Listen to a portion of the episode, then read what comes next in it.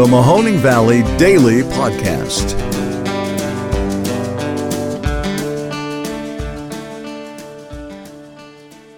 Hello, everyone. Welcome to today's episode of the Mahoning Valley Daily Podcast. It is October 1st. Happy October, everybody. As James Taylor once eloquently put it, the frost is on the pumpkin and the hay is in the barn. We've got a nice little show for you today, right before we send you on your way to have a nice little weekend. If you're looking for some cool stuff to do, I know that the color purple is playing at the DeYor Center downtown at least a few shows this weekend. I bet that's going to be awesome. I wish them a lot of success with that production. Uh, also, obviously, we've got October fests in full effect. We got the one at Boardman Park. We've got autumn days in Canfield and all the other surrounding communities. All you have to do is swing a cat and you'll be able to find some kind of stack of hay or a hay ride or bobbing for apples or you know, you know the drill, because you're going to be out there. You're going to be doing all that cool stuff. As always, for a complete rundown, I suggest going over to our friends at Mahoning Matters. I know WKBN has been a stalwart in terms of uh, keeping the community calendar alive, but I really just like the way Mahoning Matters has been doing it, so I give them the props. While on the subject, I would also like to say happy second anniversary to Mahoning Matters an intrepid group of journalists, some of which who used to work at the Vindicator, who decided to start their own digital footprint.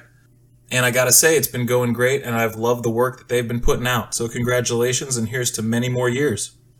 Quick little sports point I saw a nightmarish possibility on ESPN last night. It looked as though Aaron Rodgers, who is totally displeased with being in Green Bay for just another second, has been hinting at how much he likes Mike Tomlin as a coach and that is frightening.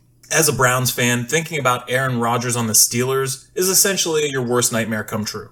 They've got a lot of weapons on offense, they've got a killer defense, they just have a wet noodle and a washed up quarterback named Ben Roethlisberger standing in their way of greatness. Hey, let the chips fall where they may. If Rodgers decides to come there because he says he likes the blue collar mentality that the Steelers have, coming from another blue collar town in Green Bay, that's fine. Hopefully, we will have all our ducks in a row by then and be able to beat the brakes off of them no matter who they have. But it's still scary. Stay tuned. The biggest news coming out of the Valley in the last couple days is between Foxconn, the largest assembler and maker of iPhones in the world, and our fledgling Lordstown Motors out there. Since the closure of GM and when Lordstown Motors took over the facility, it's been a rocky road they've overpromised on the number of vehicles that they were going to deliver. They've been caught in a shell game of sorts in terms of pre-orders, and they are months and months behind on their endurance pickup that they said was going to be out. Foxconn is a Taiwan-based manufacturer, and they came over here and said, "Guess what? We're going to take these fantastic facilities and we're going to partner with you guys, and we're going to get into the EV market." which is really interesting and kind of a smart move because as I recall, Foxconn was going to be making this very, very big multi-million square foot complex somewhere else in the country a couple years ago. I think it was maybe Minnesota or something, but all anyone was talking about was all the tax abatements that the local communities were going to be giving them, which is totally understandable because you'd like to think that someone who's going to be that profitable could pay their taxes starting on day one. But in order to lure them to your locale, you have to be able to give up as much of the cash cow as possible, and that's what a lot of municipalities have been doing. Luckily, with this already standing infrastructure in place, there isn't going to be that arrangement needed, at least as far as I know. So the question then comes how do we feel about Foxconn? Because on the one hand, you have a local startup in the United States who's having a really difficult time getting off the ground and staying solvent and then you have somebody coming over with Chinese backing who's going to be able to right the ship and keep those workers employed as well as employ many more. How do we feel about that? I know a lot of people have an anti China sentiment for very good reason, of which there are many. But how do we then contextualize that with the profitability and prosperity locally that we would be seeing from their venture? It's a really interesting dynamic, and I'm sure you all have your opinions on the matter all I can really say at this point is that I'm glad that all the employees that are there are able to stay on. And so we'll just have to wait and see how this plays out. Now, you guys know that I am a big fan of podcasts, and one of my very, very favorite, maybe if not the favorite, is The Bulwark with Charlie Sykes. And this guy, well, he's an ex Reaganite, he's from Wisconsin, and he is one of the stalwart never Trumpers who helped get the um, Lincoln Project national attention and is essentially at the forefront of the responsible conservative movement. One of his main contributors, Tom Nichols, has a new book out that I cannot wait to read. It's entitled Our Own Worst Enemy The Assault from Within on Modern Democracy. At the outset, just think of everything that this book could cover. We are an obese nation. We are a greedy nation.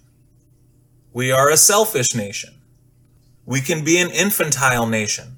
We are a lazy nation and we are an entitled nation. How do we plan on remaining the best if we're not giving it our best? Essentially, I think this book is going to be telling the tale of what happens when you give people free reign, when you experience full freedom with no accountability and no shame.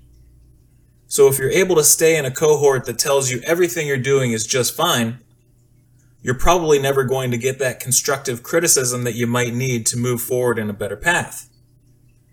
And essentially, we have silos within our communities where you get that from your friends and from your whatever fellow group members. And then it kind of spreads to American culture in general. Because we are so isolated over here, it's tough to tell how what we're doing stacks up to the rest of the world without getting it through our filtered news. And it kind of ties in with the Foxconn issue. Companies like that provide us with goods at a very low price, and we are happy for that. But at what cost? Because on the other end, we would like to see Americans with higher wage jobs, and those just don't come out of thin air. Matter of fact, they probably would come best from manufacturing the things that Americans love to use most. However, that is a very high cost to pay. Because now that iPhone is probably going to cost you $3,000 if you're going to pay everyone working to assemble it and create it a very nice living wage. So we have to sit back and look at our consumerist attitudes and dare I say capitalism in general. And hopefully this book will shed light on some of the things that maybe we could do without or ways forward in which we are able to save ourselves from ourselves. Should be a really good read. And may I say, if you're able to check out Tom Nichols when he guests on any podcast, The Bulwark, and also I just heard him on Politicology talking about his new book, another podcast that I highly recommend. Please go check him out. And I think that's going to about wrap it up for today's show. Thank you very much for tuning in, and we will see you.